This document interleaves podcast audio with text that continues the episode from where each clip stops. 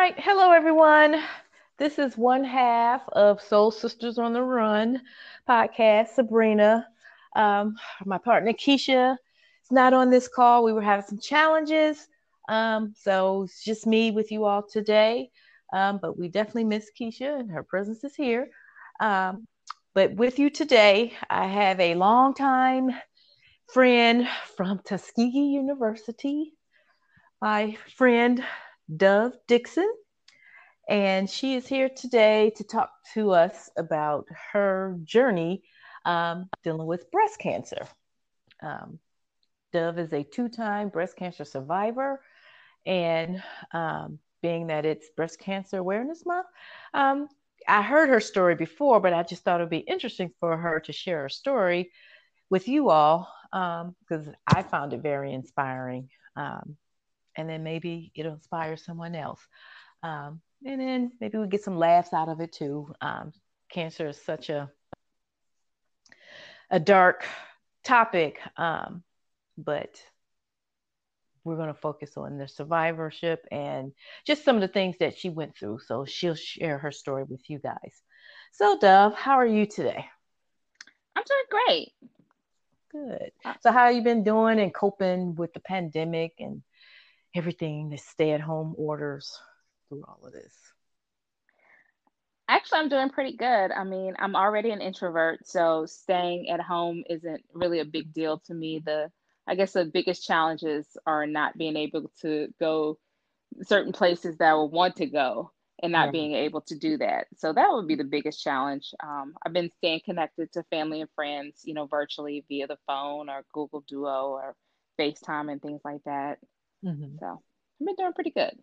That's good. That's good. Same here, team introvert right here. Um, but yeah, it's just it's it's been a challenge though. It has been a challenge.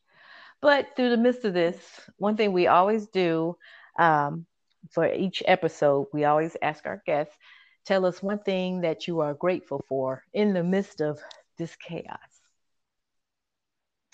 I'm grateful for my friends and family. Um, one of the things early on, you know, some of my friends that I hadn't heard from, and or even some that I had, you know, would call me and just say, you know, hey, just checking on you. Um, how are you doing um, through uh, these times or whatever? How you feeling? That sort of thing. So I've actually mm-hmm. become more connected to some people um, just via the phone that I, I wasn't connected to before. So I am grateful right. for that. Good. Same here. Um, just you know, checking in with people and kind of reestablishing some relationships and starting some new ones. Um, make things a little easier to manage. Um, so that's good. So we're going. I'm also oh, grateful oh, for. Sorry to speak over you. I'm oh, also grateful to be able to telework. So I know a lot of people, ah. you know, lost employment. So I'm right. very grateful to be in a position where I can work from home and you know maintain working. Mm-hmm. So I might I have to add that part. Yeah, same here. I, I, I love working from home. Thought I would never have that opportunity, but you know, it has been definitely a blessing um, to be able to do that and still, like you said, remain employed. So. Right. Okay. Well, we're gonna go ahead and dive on in here. A couple of questions. Um, first, thing because we you were on actually, and let me let everyone know you were on our very first episode um, when we were talking about parental influence and healthy eating habits. You were one of the panel uh, that we spoke to then, um, and I kind of want to touch back on some of the things you had touched on then. Um, so we're going to go back a little bit, and then we're going to come back forward and talk about um, breast cancer. But just briefly, okay. um, if you could tell me about your parental influence growing up um, regarding living a healthy lifestyle with your parents, because you had mentioned how um, Dick Gregory came to you all town and your your well your community and spoke to your community on a healthy lifestyle. Right. So um, both of my parents were into health and wellness, as you as you mentioned. Um, my mother was actually a physician, and my dad, I mean, he was a lawyer, but he probably should have been a physician. So mm-hmm. they've they've been they've both been into health. So, and not just um, their own health, but of course the health of the family, and then also um, healthy lifestyles for the community. So, one of the things that they would do was, um, you know, do speaking engagements. They also did um, community health fairs um, with like churches. Um, and sometimes it would just be bringing in speakers to talk about healthy lifestyles. Um, and actually, uh, Dick Gregory came to Shreveport. Um, there was a lot of um, uh, crime in, in Shreveport in some of the, the neighborhoods. And so there was, um, my dad, my father was involved with um, some of the community leaders um, looking at the crime in the neighborhoods. And, and so Dick Gregory actually came for that. And so, mm-hmm. um, my like my father and Dick had a, a, relationship prior to that, but then after that, we actually went to. He had a, um, I'll call it a retreat that he had in Florida for um, mainly focusing on those that were morbidly obese. And mm-hmm. so we we went there. I'll never forget. We went there like a New Year's Eve weekend or something like that. Mm-hmm. Um, so that was interesting. So. Hmm. Wow, yeah. that is mm-hmm. interesting to have that experience as a kid. I'm like, wow, you like your parent, your dad knew Dick Gregory. I was just watching a video clip on him. It's like, wow, and man, this he's a wise man. Yes. Okay. Well, that's cool. Um, so with that experience and early on in your childhood, how do you currently practice health and wellness, especially during this pandemic? Well, I have to admit, I go back and forth. Because mm-hmm. um, initially during this pandemic, I picked up some of those pandemic pounds that people are talking about on mm-hmm. social media. Right. And but the one thing I know how to do, and I'm very fortunate, and even though you mentioned Dick Gregory, we can talk about this later. Um, my mm-hmm. dad actually called me three way with Dick Gregory on the phone when I was diagnosed oh. with cancer. Oh, so wow. um, yeah, and I'd actually forgotten that until we just started speaking on that. But um, mm-hmm. the one thing that I'm fortunate to know, I might not always practice um, everything that my parents have taught me, but mm-hmm. you know, I know I can go back to it. I know.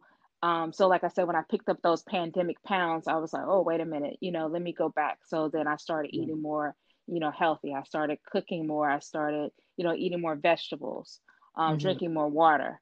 So, and then a, another thing, just thinking about being in a pandemic and not wanting to go to the doctor for anything. I'm trying to right. not just, you know, stay, um, not gain pandemic pounds, but, you know, just trying to stay healthy because I don't want to have to go to the doctor for anything right now, especially. Right. So, um, so a lot of the things that my parents taught me about, you know, eating right, um, cooking. One of the things I'm thankful for, you know, when I think about my mother, um, my mother introduced me to a lot of different foods like early on. You know, I meet people and they're like, oh no, I don't want to try this. I don't want to try that. Mm-hmm. Like my mother was cooking spaghetti squash when I was in elementary and, you oh. know, eggplants and, you know, so she was mm-hmm. kind of ahead of her time, so to speak, when right. it comes to, you know, healthy eating and, you know, at one point she was a vegetarian. So, um, so yeah, going and, you know, she juiced a lot and fasted. So mm-hmm. one of the mm-hmm. things I can say about, um, what I've learned from my parents and some of the um, the even some of the people that they've introduced me to, whether it be you know going to Dick Gregory's um, uh, resort in Florida, or and I'm mm-hmm. not even sure if that's what he called it. And then also I want to mention um, when we, they took me to Cottonwood, Alabama, to this place, mm-hmm. and you know took uh, they you know were very into like um, talking about you know healthy lifestyles and you know what foods to eat and that sort of thing. So. Mm-hmm you know, it's just something that I can go back to, you know, have the knowledge to to go right. back to that when I need to kind of improve my health, so to speak. Right. Yeah, and I I think we've all probably gained some of that pandemic, those pandemic pounds, because I have to admit I have too, and I've been exercising this entire time, but as yeah, it's like okay, but stress, you know, stress plays a role in that as well. Um, so we just have to do what we know we need to do to maintain and get back on track. Um, so, going into um, when you were first diagnosed with breast cancer, can you tell us how did you find out? And like, what was your thoughts? What were you going through when you first found out? Um, I, I, would like to give you the uh, short story, but it's not. So okay. actually, what happened? Because I I like to give credit where credit is due. Um, mm-hmm. It was actually the beginning of the year. A friend of mine um, invited me to go to the gym with her. She was going to a boot camp, and I said, "No, I don't want to go to boot camp." She was like, "Okay, you can just come go to the gym with me and get on the treadmill." So that was the mm-hmm. plan. But she tricked me and got me into her boot camp class. So the next day, I was sore, and so mm-hmm. I was rubbing under my arm, you know, where you know I was sore from the class and I noticed like something that felt like a little pea. Mm. And I didn't think anything of it because I'd had previous uh, mammograms and I've had previous cysts. I actually even had a cyst removed um, back in, I think, 97, 98. Mm-hmm. So I just thought it was, you know, I was like, oh, it's probably just a cyst again. I'm not going to even worry about going to the doctor this time. Mm-hmm. And so some time went by, probably like some weeks, and I received an email from a cousin um, talking about her breast cancer journey. Mm-hmm. And I thought to myself, I was like, you know what, maybe I should go get this checked out. And so I made an appointment with my primary care physician. And when I went, and when she went to feel it, she was like, I, re- I can't feel it. And mm-hmm. I said, well, I can only I can only feel it when I lay a certain way. And she's like, okay, we'll lay a certain way. Mm-hmm. And so she actually felt it that way. And then she, you know, um, sent me for a mammogram. Mm-hmm. And so I didn't hear anything for a while. And I just thought to myself, no news is good news. But then later, her nurse called me. And this was like, you know, weeks had gone by. Her nurse called me and asked me, had I gone to have the mammogram done? And I said, you know, yes. And so they called, she called me like five minutes later and, you know, said, we need to see you in the office at eight o'clock in the morning. And I knew that their office didn't even open until like 8 30 or 9. Right. I don't remember the exact time, but I knew that they were asking me to come in before the office opened. So I thought to myself, that's not good news. Right. So, um, you know, at the time, it, you know, they hadn't diagnosed it as cancer, but uh, she recommended that I call the surgeon that had removed the other cyst I had. Mm-hmm. And so, because she said, if you're not, you know, um, a first time patient, you might be able to get in sooner. So I was able to mm-hmm. call that uh, doctor's office and they got me in quickly and it was a hospital in DC, mm-hmm. and so um, actually Georgetown. So um, so which is you know Georgetown is actually a cancer center. So anyway, so I went to that doctor, and uh, fast forward, you know, I had a um, end up having a biopsy, and you know, then you know they told me that it was cancer. So um, my cousin went with me, so I was trying to keep a straight face for her, but mm-hmm. it I was kind of um I think part of it was I guess funny to say or eerie to say that it was a relief because just the time waiting, not right. knowing, I thought was worse than just somebody telling me what I had. And because in my mind, I felt like when I know, then I have the knowledge and then I can do something about it either right. way. So when she told me it was cancer, I was just thinking to myself, like, okay, yeah, so what next? What do I need? What do we need to do? What's the game plan? Mm-hmm. So I just kind of switched to that mode, you know, really quickly, like right there in the office. Mm-hmm. So um I wasn't, you know, overly sad or anything like that. You know, I I mean, in my mind, I was just like, I just want to manage this like a project, so to speak. I mean, did I have my moments where I had my pity parties? Yes. Mm-hmm. And what I kind of would do is allow myself to have like, okay, this day I'm gonna have my little pity party, but tomorrow's a new day, and I'm gonna, you know, do X, Y, and Z. Mm-hmm. So I just try to make a point of not staying in a rut and just being um, active and trying to to beat it. So it was your mindset. You kind of had a mindset of determination. Yes. yes. Okay. You know, one of the things my mother told me a long time ago, and I think this is kind of what I, you know, went back to, and it's it's the same thing with you know health. You know, I feel like, you know, your parents plant these seeds, or as parents, you plant seeds, mm-hmm. and you never know how you know that's going to come into play in their lives. But it's also important just to plant the seeds, and you might not even right. see, you know, how it manifests in their lives until years later. But mm-hmm. one of the mm-hmm. things I remember, um, I don't remember what I was crying over um, I think I was like in my early 20s or whatever, and I was crying, and my mother was like, "Okay, now you can stop crying because what is crying gonna do? I mean, what what goal is crying gonna help you achieve? You know?" And so mm-hmm. she was like, "So what we need to do is, you know, next steps." And right. so I kind of like live my life in that, you know, that like that. So mm-hmm. it's, it's okay to cry. It's okay to be sad, but you need to think, okay, I can only be sad for so long. And just being sad or just, you know, moping is not going to help me achieve whatever goal I have. So, right. so you acknowledge the feelings, the emotions, but you don't stay there. Exactly. Exactly. Okay. That's a good tip. And like you said, that's with anything in life.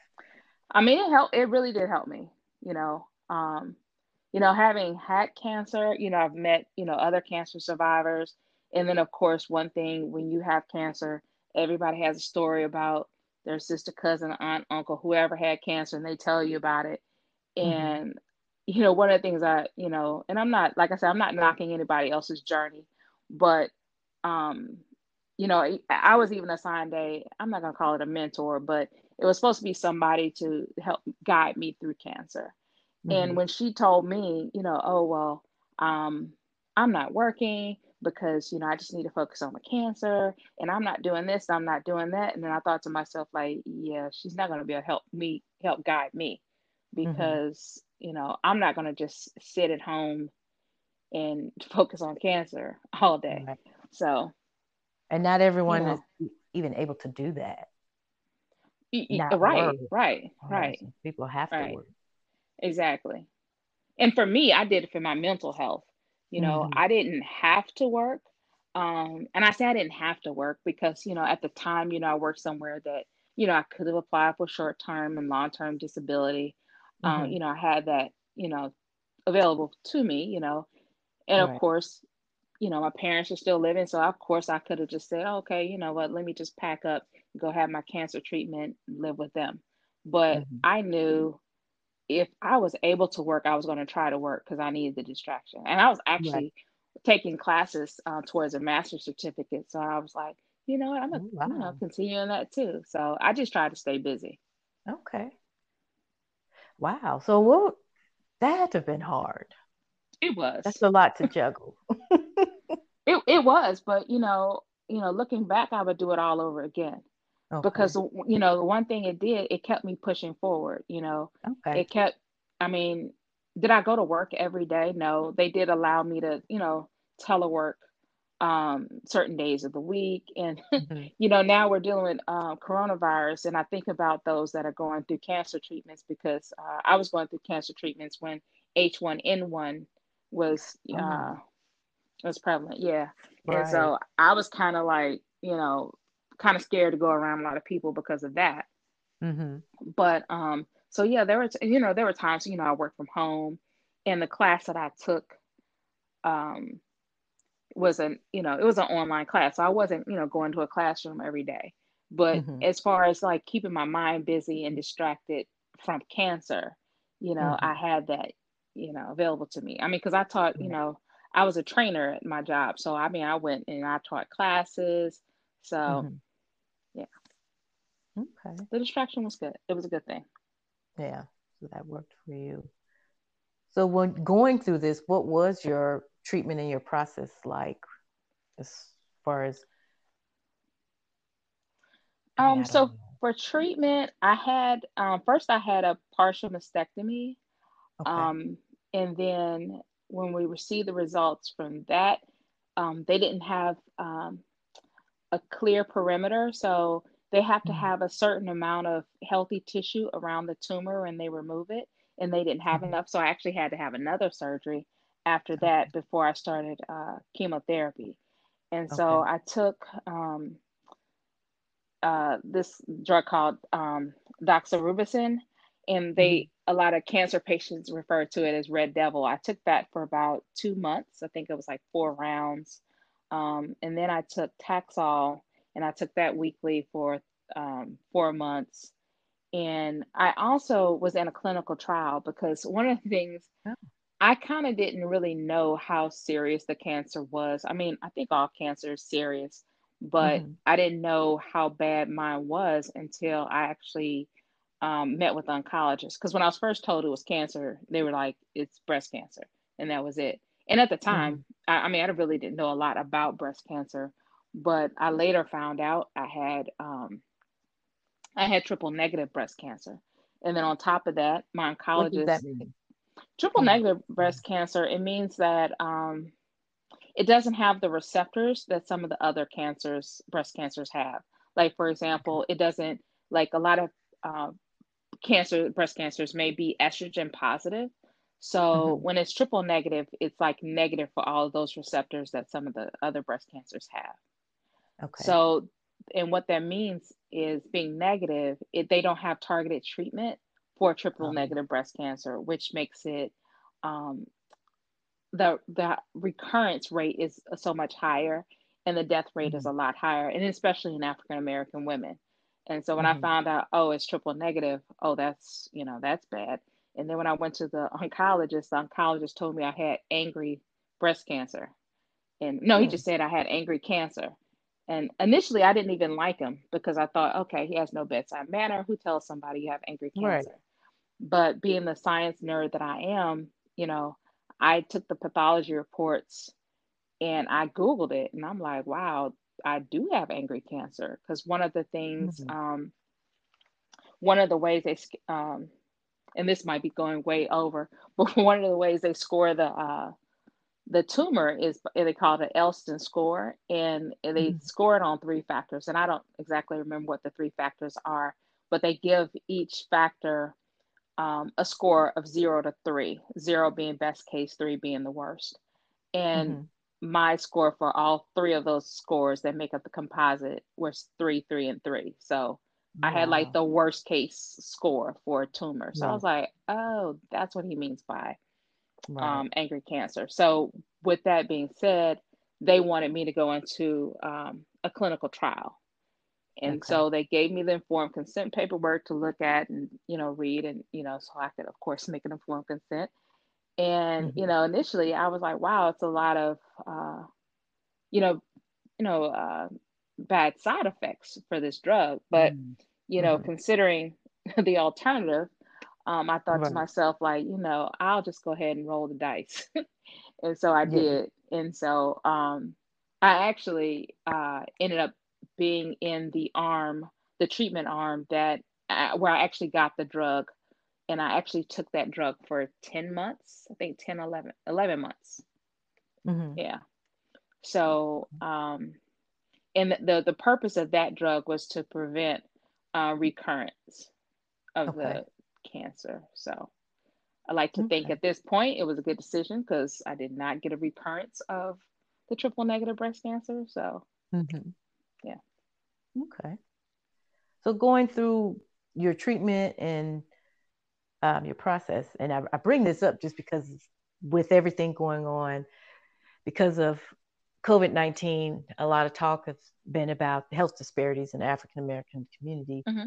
How was your process as far as um, with your physician and your healthcare provider? Do you re- feel like you received the proper healthcare that you needed?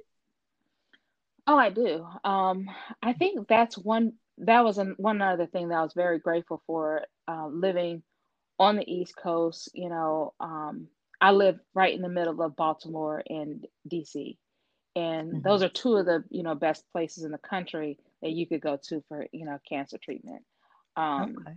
So, I mean, there are other places too, but I'm just saying, you know, um, I went to Georgetown, and in Georgetown, like I said, is a cancer um, center. So, and, mm-hmm. and also they had, they, they were participating in a clinical trial. And okay. one of the nurses told, I went to a, a breast ca- cancer conference for young women affected by breast cancer. And when I came back, I told one of the nurses, I said, Oh, one of, I, I saw one of the doctors from Georgetown. She was speaking. And she asked me, she said, Did you go speak to her? And I said, No. And she said, You should have because she knows your name. And I said, hmm. Really? She said, Yes. She said, Because we meet on a regular basis and we discuss all of our patients together so other people can you know say oh well i had a pay you know so we can share information and you know help mm-hmm. guide that person's treatment and i i thought i was very impressed by that because i mean right.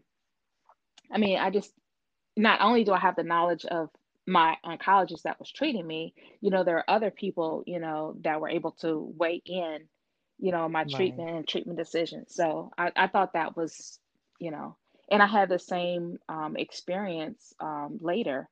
So hmm um, yeah, so I, I I wouldn't change anything, and I and I am concerned about health disparities in other areas. I mean, hmm I, I have a friend in, I don't know for sure, but I hmm really feel that if she lived here and went to other doctors, I think she would still be here. You know, she passed away from Um, breast cancer. right. And I really do hmm believe that had something to do with um, not having access to care. Right. Yeah. Yeah, that's a major thing in in so many areas, but we're talking about breast cancer, and so many women now are being affected by it, and and men too. Right. Um, but they're a minority population of breast cancer. Um, but that's I wanted to see what your experience was, given what we know now about health disparities. So I mean, that's actually great that um, you were where you were um, and receiving, you know, expertise um, treatment and basically the support of other physicians.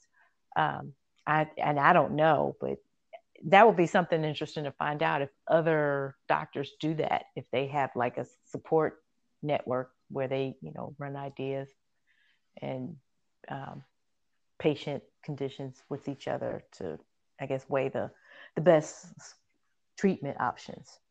Um, but like from what you were saying, um, was you alluded to the I guess the second time, if you can tell us. So you were diagnosed with breast cancer a second time, Yes. So, right? um, since I had triple Well, I guess I'm sorry. uh, I'm a I'm a backtrack. okay, So you went through, I guess, because we didn't finish that process. okay, So we'll finish the process and then go into um, how you found out you were diagnosed a second time. okay. So, um, in addition to, like I said, the chemotherapies I mentioned earlier and the, the drug I mentioned that Mhm. um, I was in the clinical trial, I also did radiation. And so after the treatment um, was finished, and I finished, um, so I was diagnosed March of 2009, and I finished all treatment on June 2nd, 2010. So after that, Mhm. um, I would see um, my oncologist every three months, and I would see my breast surgeon every six months. And um, I think maybe the first year I saw my um, the radiation oncologist for um, every six months. And Mhm. so um, I, I did keep up with my, you know, the surveillance, you know, after, you know, the, the cancer treatment. And I had, you know, sometimes I would have a mammogram, sometimes I would have an MRI, um, ultrasounds, things like that. And so um, in May of 2015, you know, one of my routine mammograms, uh, they then wanted to also do an ultrasound. And so um, they they saw like some suspicious tissue and so, Mhm. fast forward um, in August of 2015, um, they deemed it to be precancerous cells. So, Okay. um, I was actually going to my actually my breast surgeon from Georgetown had actually moved to a practice in at Inova in Virginia, and so I but I followed her there, but I still kept the same oncologist. So um, she actually presented my case at um, at which they call, you know, I guess cancer conference or whatever, where they present different Mhm. cases.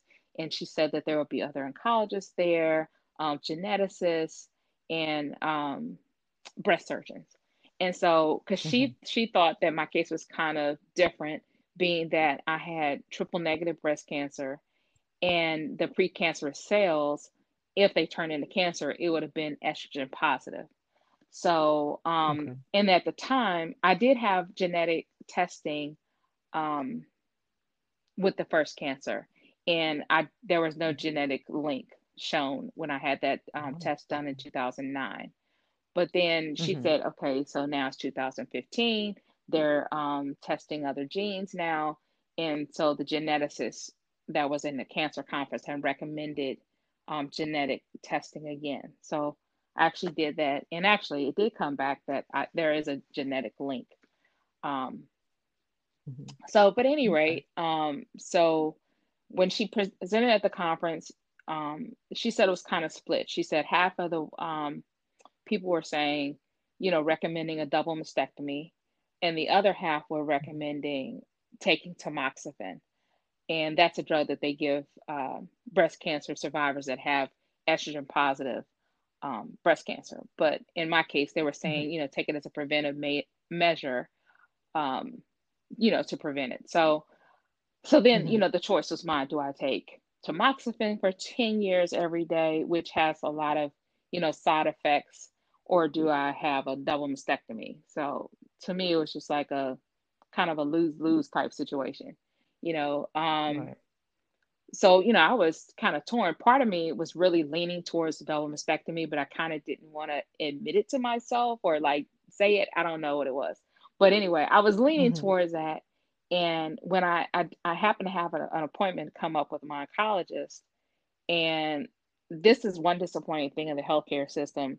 Um, I thought just by putting his name on everything that he was getting all of, you know, reports, um, all the tests mm-hmm. I was taking, everything. So when I went to go speak with him, he hadn't heard anything. So, you hmm. know, um, he had to actually get everything sent to him and he called he said i'm gonna call you on friday after i review everything so i'll never forget he called me on a friday i think it was like labor day weekend and he was like you're young and i thought to myself hey i'm young but anyway he was like you're young he said and just the simple fact that you have precancerous cells at your age having precancerous cells in your history there's a very strong chance that those cells are going to turn into cancer he said, So my recommendation for you is a double mastectomy. So I was just like, Okay, mm-hmm. uh, double mastectomy it is. Uh-huh. And so, of right. course, I had my pity party that Saturday, meaning I went shopping. Um, and and I'm retail. I'm therapy. not really a shopper to be honest with you, but I did that day. Mm-hmm. okay. I need a I right. need a purse. But anyway, Right. So, I mean, but just him saying it, I think it kind of took it off of me because by at this point, right. you know, I've been seeing him, you know, every three months, every six months, or whatever for a while. And at this point, you know, I told you in the beginning, I wasn't really a big fan of his. I, I thought he had a horrible bedside manner, but I actually grew to love the guy. But anyway, uh, mm-hmm. but anyway, by him making that decision and knowing how he would you know, look into my case and do the research, you know, because when I would go and ask mm-hmm. him questions, you know, he's like, oh, yeah, I read an article on this and I read that. And, you know, he just, you know, he listened. So when he told me, when he advised me, don't mastectomy, it was a no brainer for me. So then I called the surgeon. Um, the next day they were open and I said, okay, sign me up, double mastectomy. She was like, are you sure? And I'm like, yes. So I decided to do the double mastectomy. So I couldn't have the double mastectomy done until January 2016 is when it was scheduled for. I think it was initially mm. scheduled mm-hmm. for December, but they had to move it. So, and then the funny thing is, we had a snowstorm, but still had it. So, um, mm-hmm. okay, you gotta tell that story. you told me that story before. you gotta tell that story because I remember you telling me I was like, you need to write a book about this because I was like, wow. But that goes into your mindset. Yeah. You was determined, yeah. but please share that story. so, um, the Washington D.C. metropolitan area, we got I want to say 17 inches of snow or something like that. So, um, yeah.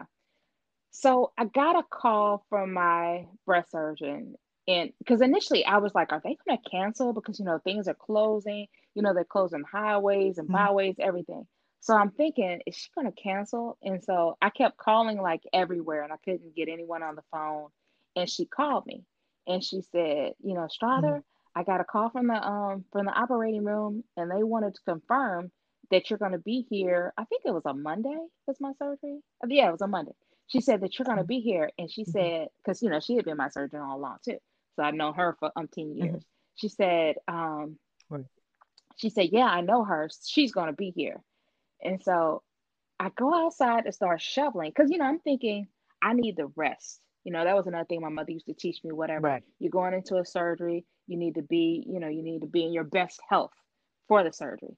And that includes right. rest, eating mm-hmm. right, hydrating, da da da. So shoveling mm-hmm. a driveway with like 17 inches of snow. And I just remember going outside, like looking at the driveway, thinking to myself, like, oh my God. And right then, these two ladies come and they're like, we're going to help you shovel your driveway. And I'm like, what? And they, I mean, when I say shovel, they shovel fast and it was just like done, you know. And I was just like, wow. I was amazed. And exactly. They they basically said that somebody came and helped them shovel theirs, and they just felt like they needed to, you know, you know, pass it on. Okay. So I wasn't going to right. help anybody else shovel, so I just pass it on. I went and got them a bottle of wine from my stash. Right. So, but that's not even the funny part. I know you're referring to. So, uh, my close friend Stacy, shout out to Stacy. Um, you know, I talked to her and she said, "Well, I'm gonna I'm gonna pick you up," but she couldn't get to my street because of the snow. So I said, but she, you know, they mm. did, you know, shovel the main street. So I was like, okay. I said, so what I did was I packed a bag, like I packed a backpack and like another little bag, and I put my snow boots on, and I um went through it, like down this hill. It's kind of hard for me to describe it, mm-hmm. but anyway, so I'm just thinking, okay, I just need to get to the street. But then when I got to the mm-hmm. sidewalk, right, you know, by the side of the street that she was on, there's the, you know, they've mm-hmm. um mm. they've plowed it, and there's this embank, you right. know, this high, you know, snow bank or whatever. So I actually had to mm-hmm. climb over it, and I like slid down it on my butt. so you was going on a journey for your journey. Yes. Yes. surgery. Yes. Yeah, because I, you know, even just getting oh to that, you know, like, you know, stepping in the snow and it's just like high, and then I have my bags and stuff. So yeah, it was crazy. And then, you know, we had to, you know, drive to, you know, from where I live to Virginia, which wasn't, you know, because um, what I did was because I knew I had to be there early in the morning, and I didn't want to have mm-hmm. her driving that distance because you know with snow it melts and it's ice and it's right. worse in the morning. So i got a hotel room mm-hmm. you know near the hospital. So we would just have to wake up okay. and drive to the hotel. So she actually picked me up like that sunday and then we checked in mm-hmm. um, the the yeah hotel near the hospital. Yeah. Right. Well that just goes into like i said your determination. You're yeah, gonna get there. because I was getting it done right. So, but yeah. Okay. Interesting. Okay, so uh, I deflect. So go back now to your treatment. Okay, so treatment for the second cancer. Okay, so right. Um.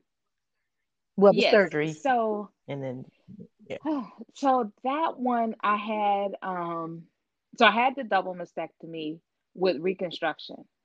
So, um, because okay. I had had radiation in the past, um, my breast surgeon recommended that I see a plastic surgeon that specializes in um, like transflap uh, surgery instead of getting implants because she thought that I was going to need like a skin graft because once you have radiation, that tissue doesn't heal um, as well as I guess okay. unradiated tissue. So, mm-hmm. um, so being a little overweight uh, saved me in this case. So th- what what it basically was was a mm-hmm. tummy tuck, and they used my stomach fat to make my breasts. Yes. Oh, so okay. and all that was done in one surgery. So they did. So one surgeon did oh. the mastectomy, and then the plastic surgeon came in and did the reconstruction. So. Okay. Um, and so like i said the surgery was on on a monday um, and again, I just thankful for friends again because, like I said, Stacy came out and you know the snow to come and get me, and then I also had friends that came up to visit me in the ICU. Um, shout out to Jackie Stallworth, mm-hmm. um, one of our Tuskegee sisters. She came to see me, you know, right. in the snow, mm-hmm. and you know some other folks came to visit me. So um, yeah, so that was, was sweet. And so, oh, go ahead. I'm sorry. No, I just think that's great. Yeah, so um on I'll never forget that Wednesday, I felt like I'd been hit by a truck. I think like some of those drugs that they give you during the surgery were like wearing off or something. I don't know. I just I felt horrible. Mm-hmm. You know, not that I could have gone back, but I was I was kind of regretting my decision. I was like, did I make the right choice? And no sooner than that doubt arrived, my breast surgeon came in and she just said, You made the right choice. And I was like, Huh? She said, The cells had mm-hmm. actually turned into breast cancer. So you actually had breast cancer. Oh, but because I had oh, gotten wow. the double mastectomy when I did, you know, they had actually gotten all the cancer um, and there wasn't any other mm-hmm. involvement. Mm-hmm. So I didn't have to have any other treatment after that. Oh, wow. Yeah. Okay. So that was definitely it was. So and I'm like I said, thankful for my oncologist mm-hmm. for saying, you know, go ahead and get it done. You know. So right. It ain't like you said, it took the pressure off of you. Plus the fact that knowing his research, you trusted his right, decision. Right. Okay. So going through all of that, what would you say? Well, the second time, what would you say? Was there anything different that you did, or what got you through the second time, or you just? Um, I mean, the second time kept the same. The second time was mainly, um, you know, the second time was more or less a relief because it was like, you know, it, it was already dealt with. You know, it's like, oh, okay, I made the right decision to have the double mastectomy, so it was done. Okay. So really, the second time right. was really just recovering from the surgery. I mean, that was a very difficult recovery for me. So it was just I just had to focus on recovering from the surgery. So, okay. So now going through that, how has um, your survivorship impacted your current? Well, you kind of briefly spoke on that at the beginning. Your current wellness practice, like you know what to do, um, based on what you know what your mom had taught you. Yes. So um, one of the things that um, you know, like I said, I go back to is just going back to you know a lot of things my mother taught me was you know eating, trying to eat more vegetables and drink more water. I have to admit, I was one that did not eat a lot of vegetables, didn't drink a lot of water. You know, mm-hmm. I was living off of a like a high sugar diet. You know, I drank a lot of sodas.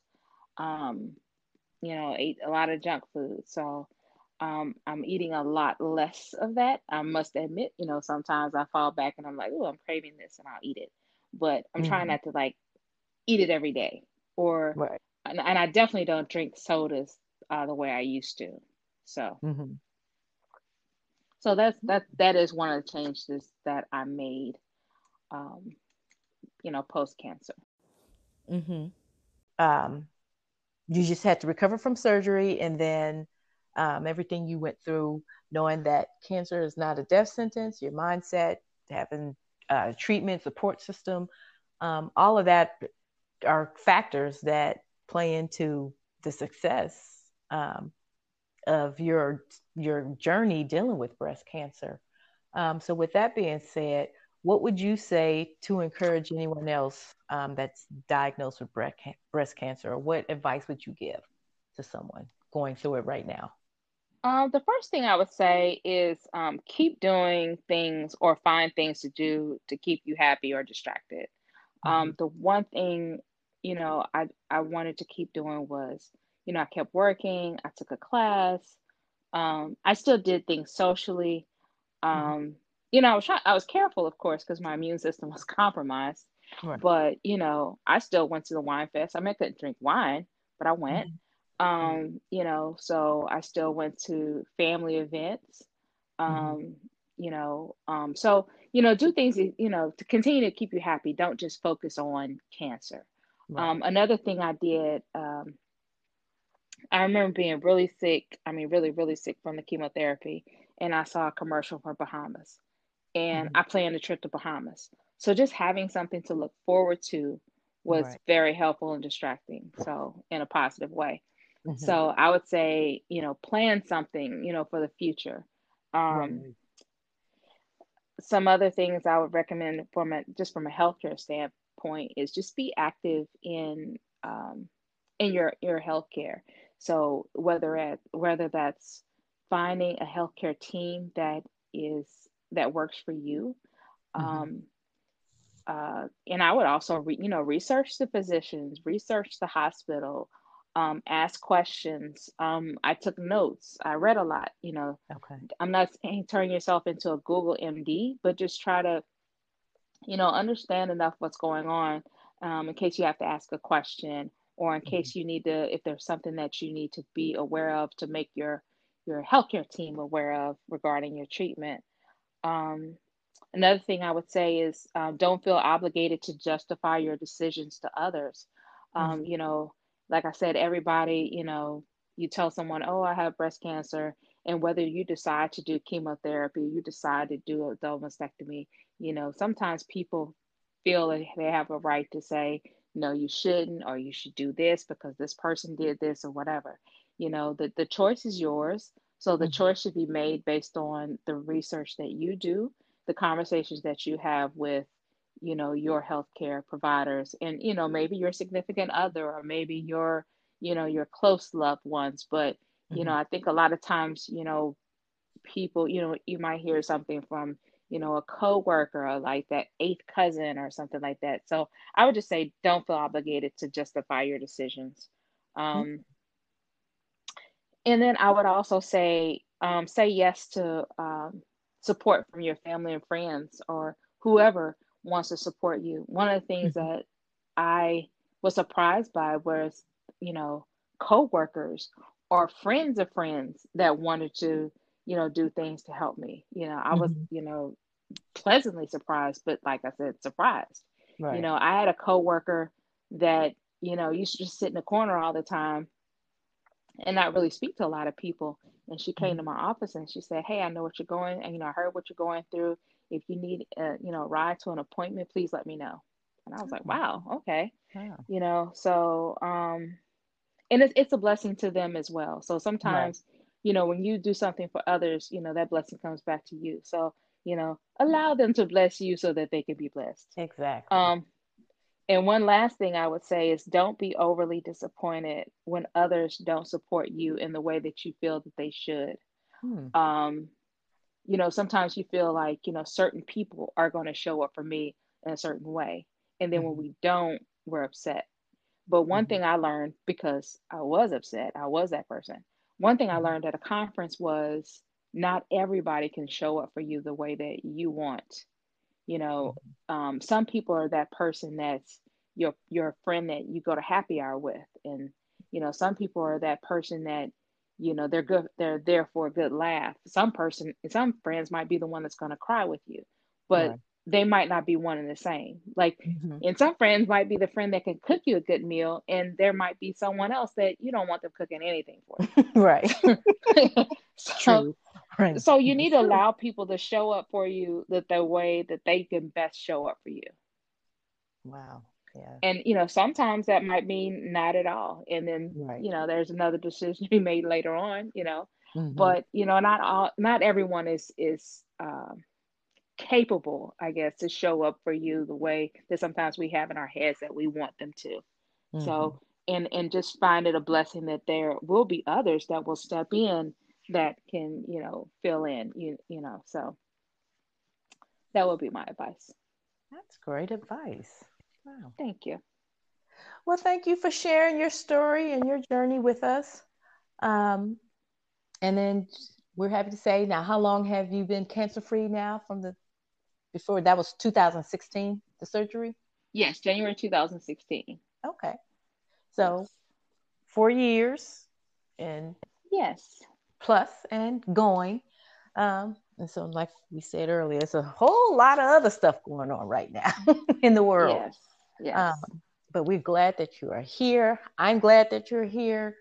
Um, and then I hope someone is able to take from your story and use your story to help get them through. Um, so thank you very much for sharing your story. I thank and, you for the opportunity. Oh, you're welcome.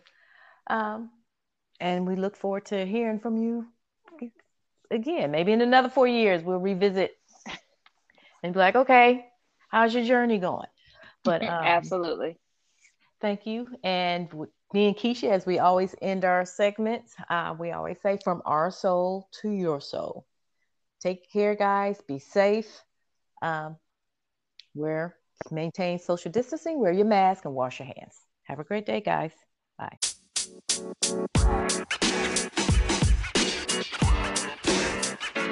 you know, man. You know, man.